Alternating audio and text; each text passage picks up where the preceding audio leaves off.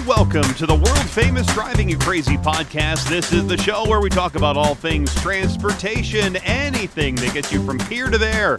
I am the traffic anchor and the transportation reporter for Denver 7 News, Jayson Luber. And if you would like to be on the show, you can give me a call on the listener hotline.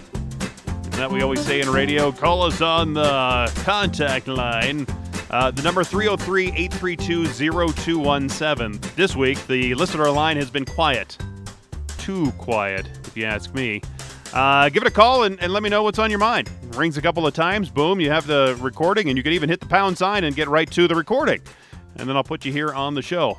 Uh, I was actually contacted by somebody uh, talking about um, a new platform they have to uh, actually put like live calls or something on a podcast or uh, uh, somehow I- interact with. I, I don't know. It was it was an interesting concept, but I don't think I'm I'm quite uh, quite ready for that audience. Uh, anyway, so no guests today. I, I was expecting to have a couple of different guests here today, uh, and, and none of no, nothing came through yet. Um, but I expect to have a flurry of activity the rest of this week and into next week. And so um, I'm actually going to hopefully talk to somebody really cool stuff. So here in Denver, they have been rebuilding part of Interstate 70 on the north side of downtown Denver, and it was an elevated portion of, of the interstate. So uh, for a couple of miles it was basically a bridge and uh, it, it, was a it was pretty cool. It, it, actually going under there, there was actually a road under there, 46th Avenue, and um, it, but the bridge was was falling apart. Basically, it was really nasty, and it needed to come down. Well, the Department of Transportation decided that they uh, wanted to replace the bridge with a tunnel, and in order to do that, they've actually had to build a tunnel next to the elevated portion of the roadway and so you're going to go from above ground to underground. And it's really an interesting concept where they have put a, a cap along part of the interstate and they've made it into a park and a ball field and and put roads on top of it. So instead of the interstate going on top of the roads connecting these two different neighborhoods in North Denver it's actually underneath. And so now the neighborhoods are connected once again without the interstate uh, being basically a, a river uh, uh, above it. It's actually a river below it. Um, it's actually a pretty interesting concept and it's pretty interesting engineering. And so I thought uh, maybe we could talk to one of the uh, uh, engineers there at the department uh, or at um, Kiewit who is building this whole project. And, and, I think it's pretty interesting to see how they went from building a brand new tunnel. I mean, this is a huge tunnel, it's only halfway done. And so they're going to put traffic, they're going to move the traffic from up above to down below here in the next month or so. They're going to take down the entire old section of the highway and then build another tunnel. Uh, it's it's costing a whole lot of money. It's actually a pretty interesting project, and uh, I hope to talk to somebody maybe even next week about that whole thing and uh, how it's going. Uh, anyway, ar- around the Denver area here. There's a couple issues I want to talk about today, including one where uh, maybe in your neighborhood or in your town you, you've seen street racers. It's been a big problem here around Metro Denver. And, and there have been several times that these street racers have either blocked a, an entire roadway or what they usually do is it on the interstate because it's easier for them to block off traffic. So they do these coordinated uh, burnouts, if you will. It's, it's where they, they, they get in the car, they slam on the brakes, and then they hit the gas. You know, they're doing donuts, they're doing burnouts, right? Sending the uh, tire smoke up in the air. So what they have to do is they have to coordinate with it with a couple other drivers to start going slow, get in all lanes of the interstate, whether it's two or three or four, whatever. And then they start going slowly. They start slowing down, slowing down to eventually a stop. And then they have a whole bunch of cars across the lanes of traffic. So it's impeding anybody else from going that direction. So it's basically stopping traffic on the interstate, and then all the people that are doing the burnouts or doing the craziness are ahead of those drivers.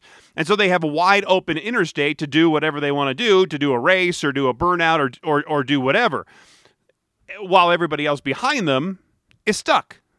They can't go anywhere. I mean, they're just they're stuck on the interstate. They can't move at all. And you can imagine how that is distressing to not only the people who are stuck behind these street racers, but also to emergency officials, law enforcement, uh, fire department, and anybody like that who might have an emergency to get to. And let's say there's somebody who had a heart attack, and the ambulance driver would usually use the interstate to go from that person's neighborhood to uh, the hospital. And if the highway is shut down or blocked by these street racers or, or burnout uh, uh, events, then you, you got to think that that's obviously a dangerous situation. And so that's why law enforcement uh, is not happy about these events happening. Well, out to the east side of Metro Denver, we have a city named Aurora, Aurora, Colorado, on the east side of Denver. Well, this one of these uh, burnout events was happening about a month ago, about the beginning of March, and officers started showing up because drivers were calling 911 saying, "Hey, the, why is the highway closed? There's something going on. These people are doing s- some crazy stuff." And when officers finally showed up, it took them about 20 minutes to get through the traffic jam to get up to the front area there. And the officers s- saw some of the drivers doing the burnouts, and the others they saw other uh, drivers doing uh, lighting off fireworks from their car. Uh, some drivers actually had guns that were outside of their windows. That's obviously not a safe situation. And the officers initially were reporting maybe six to 800 vehicles involved in this entire situation. Not, not necessarily all of those were part of the burnout holding back the vehicles. I mean, obviously, several hundred of those, or many hundred of them, uh, were involved because they were uh, unintentionally involved because they had the uh, uh traffic stopped in front of them. So the Aurora Police Department they what they wanted to do they they did an investigation of this whole thing and and they focused their investigation on the organizers or facilitators of this what they called the highway takeover they found one person it's a juvenile uh, a, a boy who's under 18 and and they issued that person a summons with a mandatory court appearance for reckless driving driving a vehicle while license was canceled and engaging in speed ex- exhibition, basically street racing.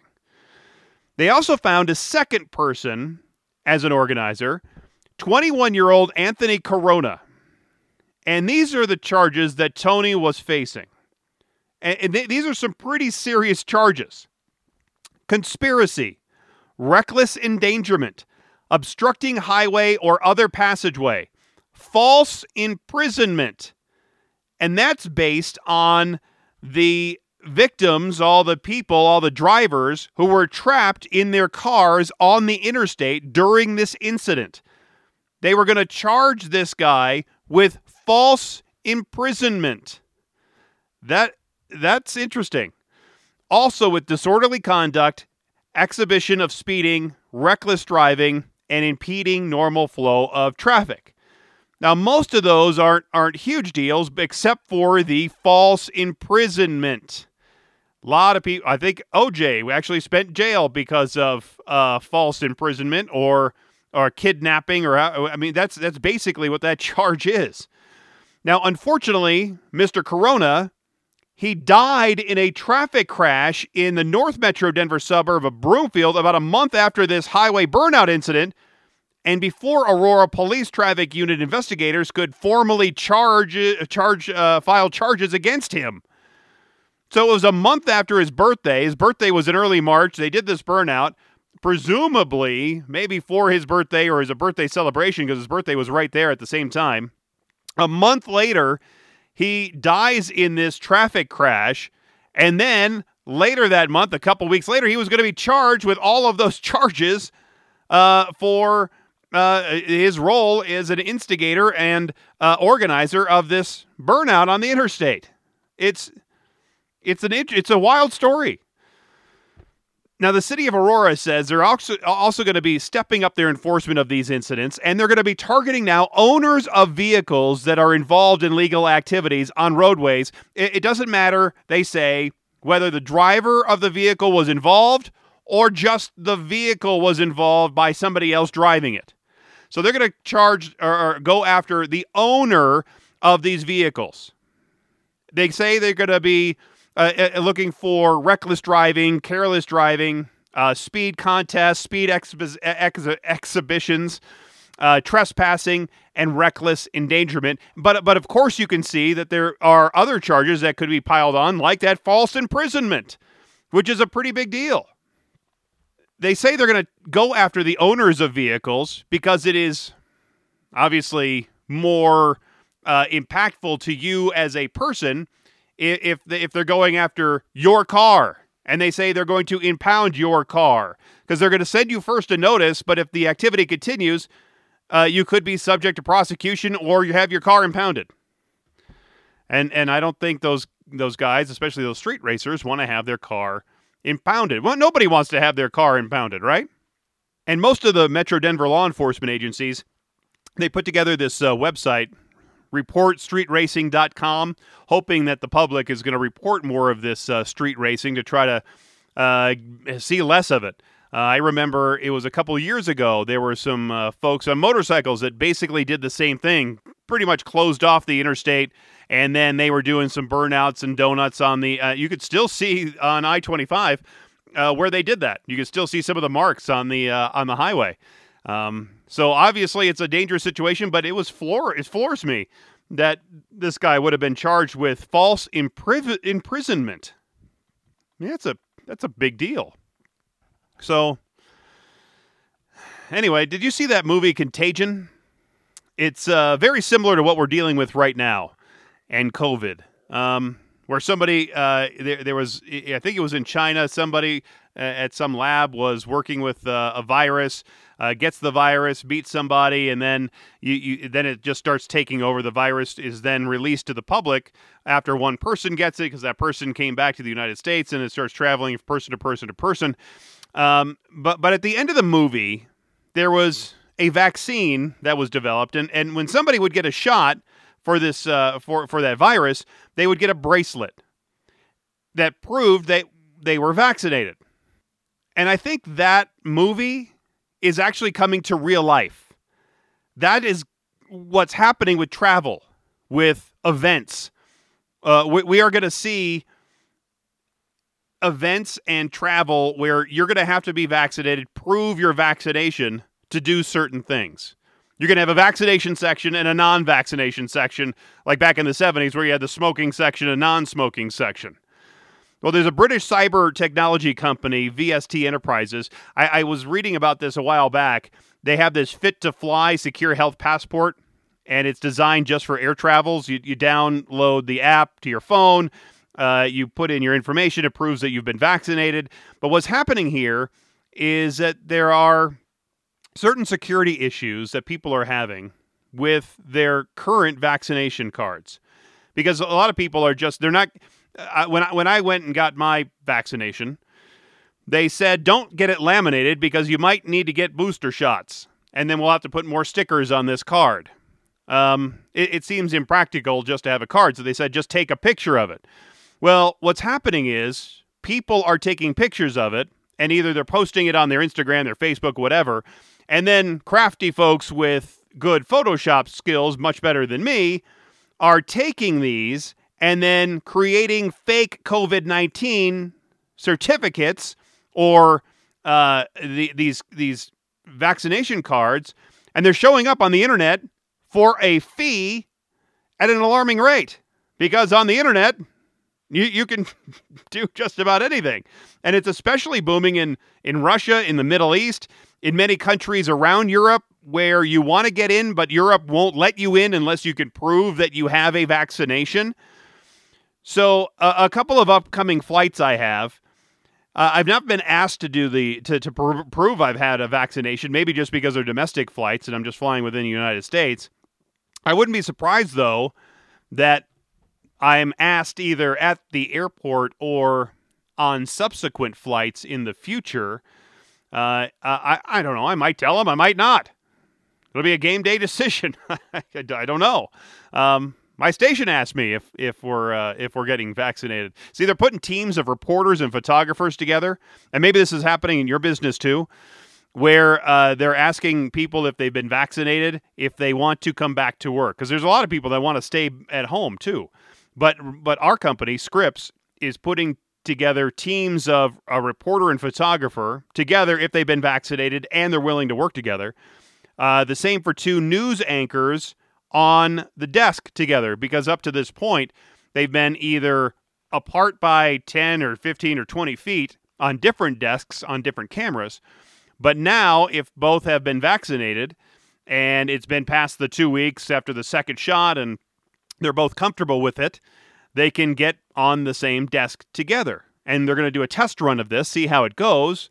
And then I think that's what we're going to migrate to more folks coming back into the office. I, I imagine I could be back in the studio and out of my basement in maybe a month or two.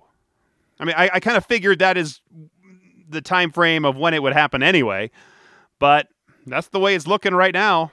Um, I'm though a bit torn. Uh, I, I do like aspects of being home, and I like aspects of being in the studio. Being in the studio, it's real time. There's real interaction with people.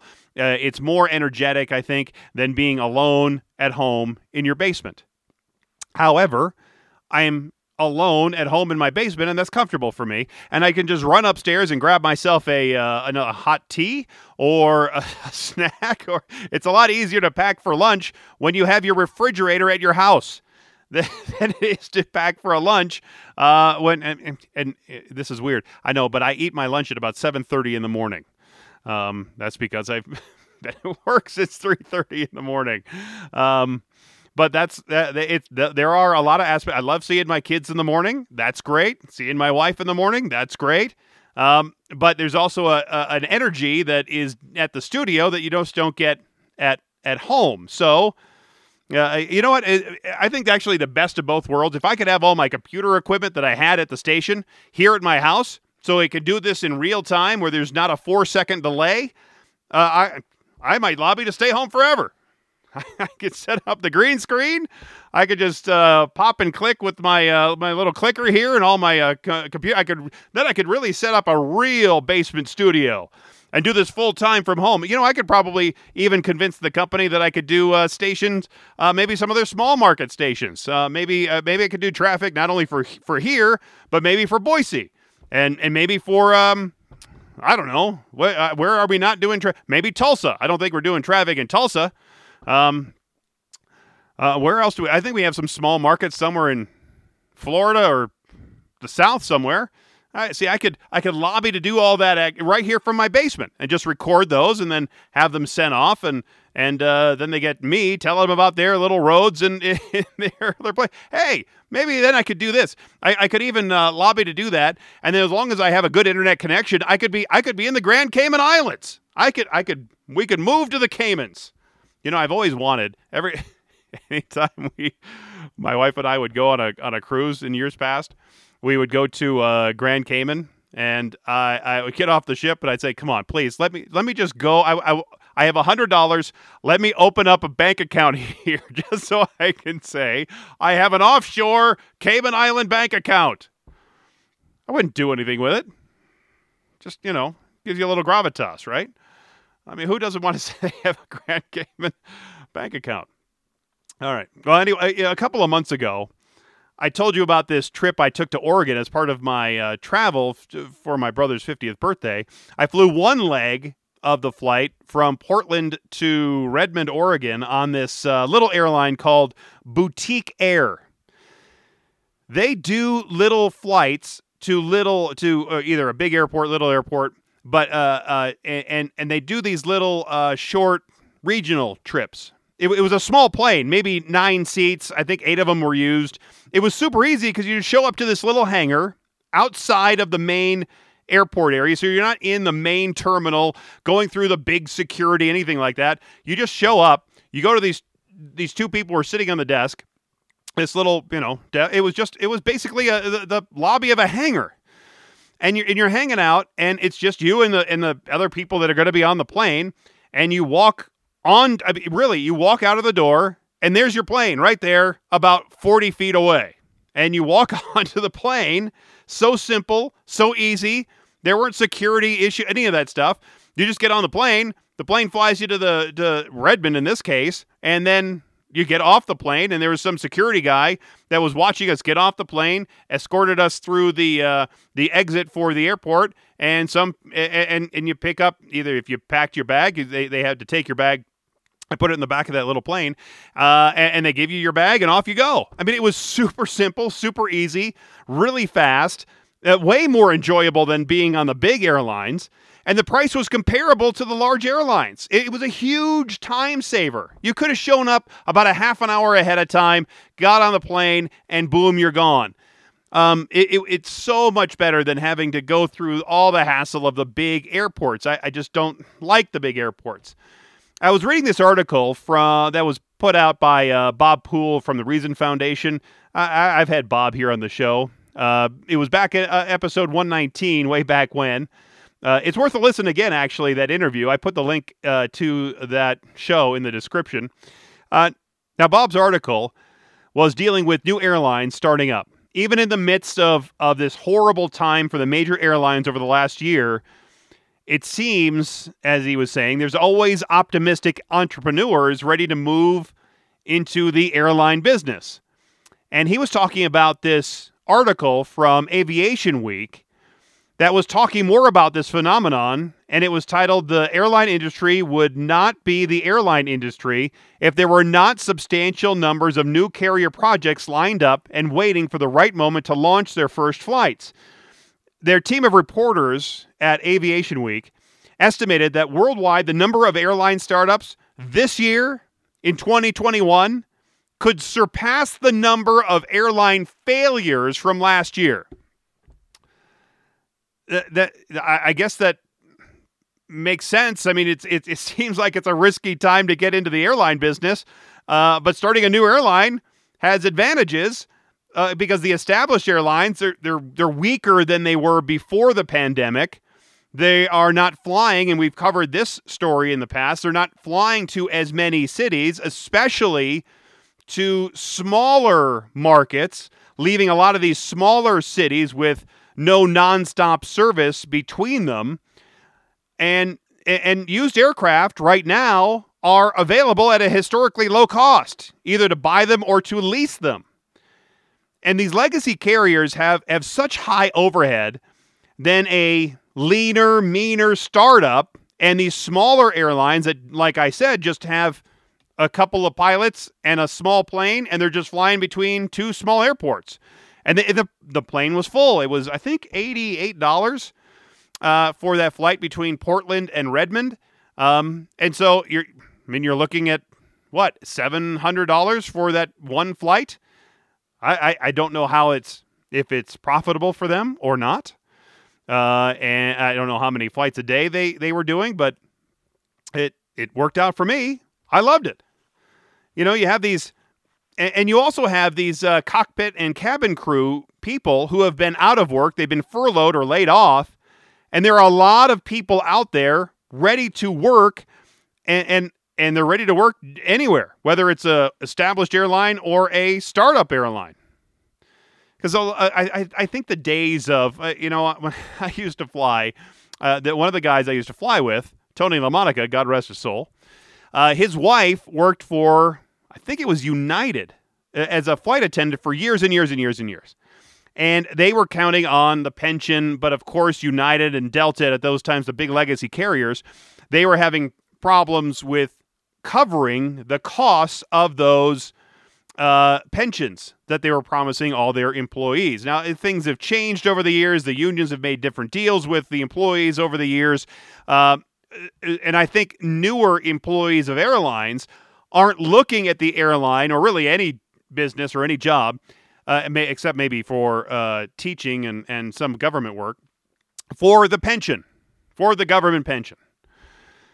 At least they're not doing that in the private industry. So there are a lot of folks who are now in the airline industry who are eh, willing and able to work at either a startup or a non-legacy carrier just because it, you you might make more money, you might have better flexible hours, you might have a better work experience, uh, and not really count on having a traditional airline pension. And there's still some retirees who might be ha- having a pension or, or just retired and, and they want something else to do. So uh these um, new startups could attract them to come come work for them. Now, a big key in the success of these startup airlines is who is founding it, who's starting it, who's running it. one of these airlines, it's either Avelo or Avelo, A V E L O. The other one is called Breeze. And it helps when you have experienced airline veterans starting these things. The first one, Avalo is what I'll call it. Their uh, person that's going to run it, it's going to be the brainchild of Andrew Levy. He's a former CFO of United Airlines and president of Allegiant Airways. The other startup airline, Breeze, is the startup for serial entrepreneur David Neeleman, whose successful startups include JetBlue, WestJet, Azul, and, and both of these men plan to operate their new airlines as low cost carriers. Basic pricing plus charging for everything like your bags, your seats, your uh, drinks, your food, your everything, right? The air you breathe. But their planned niche markets are a little bit different. Avelo is going to launch from Burbank in California, and they're going to have 11 routes to popular leisure destinations out in the West, like Bend, Oregon, Bozeman, Montana, Eugene, Oregon, uh, Medford, Redding, Santa Rosa. They're going to do these smaller, shorter flights.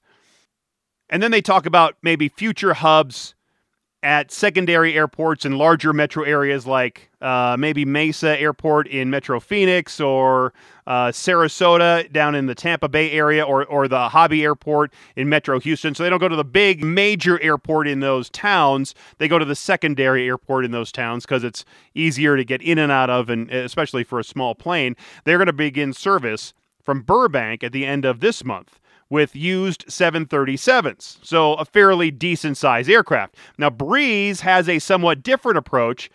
They're not going to go with hubs at all, and they're going to focus on nonstop service connecting uh, unserved markets, especially the small and medium cities, starting east of the Mississippi, with expected demand somewhere lower on those.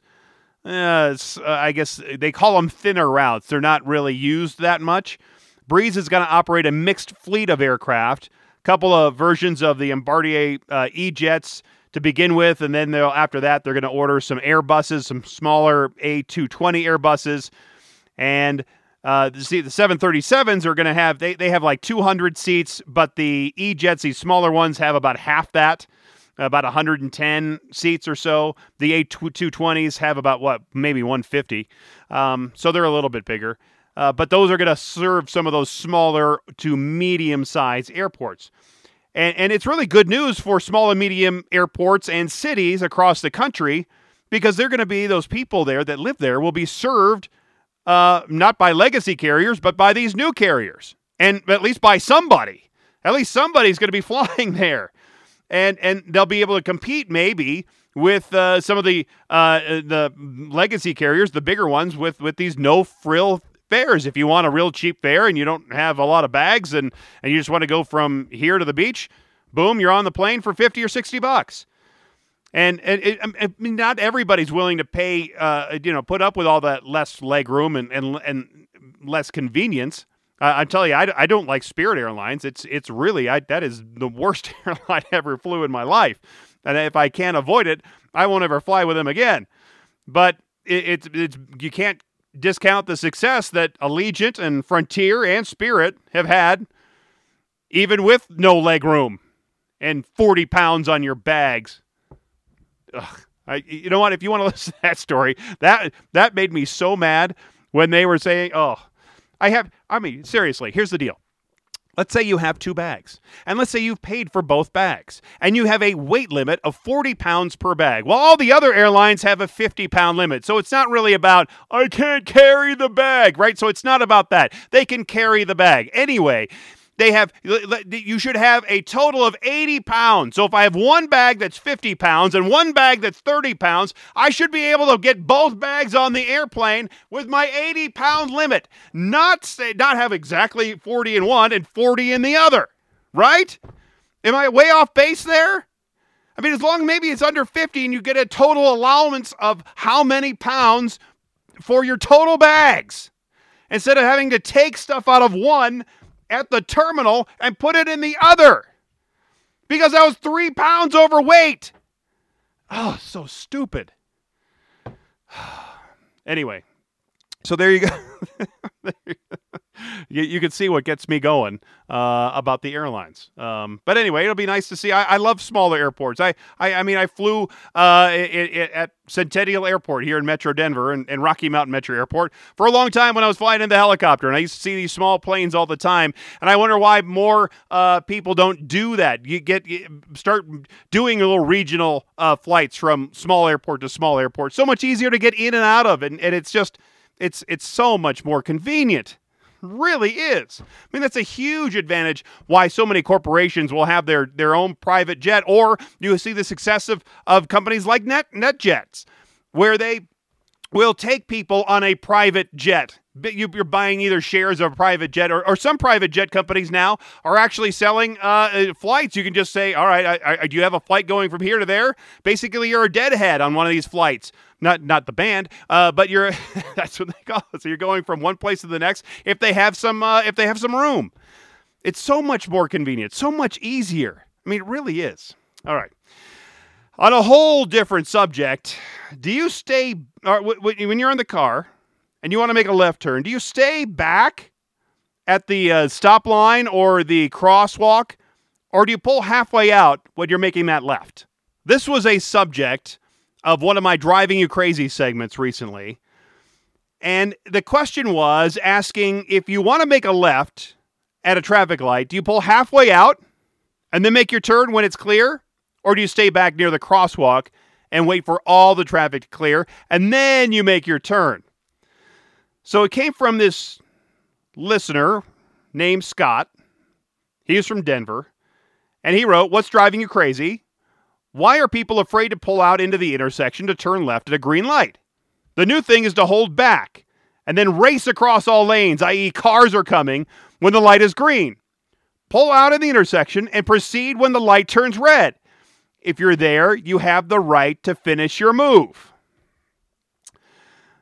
To pull out or not to pull out? That is the question. that could go so many ways. There are drivers who, who suffer the slings and arrows coming from the eyes and mouths of drivers who are convinced, like Scott, that you need to pull halfway out to make the left, while there are others who feel safer to just wait back at the crosswalk or the stop bar. But as I, have answered in in the past similar questions to this one, who is right and who is wrong is a is a tricky one to answer. Many states, Colorado included, does not dictate expressly if drivers should wait at the stop bar or should pull halfway out into the intersection. The law only requires that drivers yield to oncoming traffic and to pedestrians that might be in the crosswalk. Some drivers might interpret waiting in the middle of the intersection to turn left as standing. Therefore, you should wait back at the stop bar and not pull halfway out. Even though the law is indifferent to waiting at the stop line or pulling halfway out, into the intersection, our Colorado driver handbook is much more specific. It says if you are turning left, you should wait at the stop line or crosswalk until there is a gap in traffic large enough to allow you to pull into the intersection and complete your turn.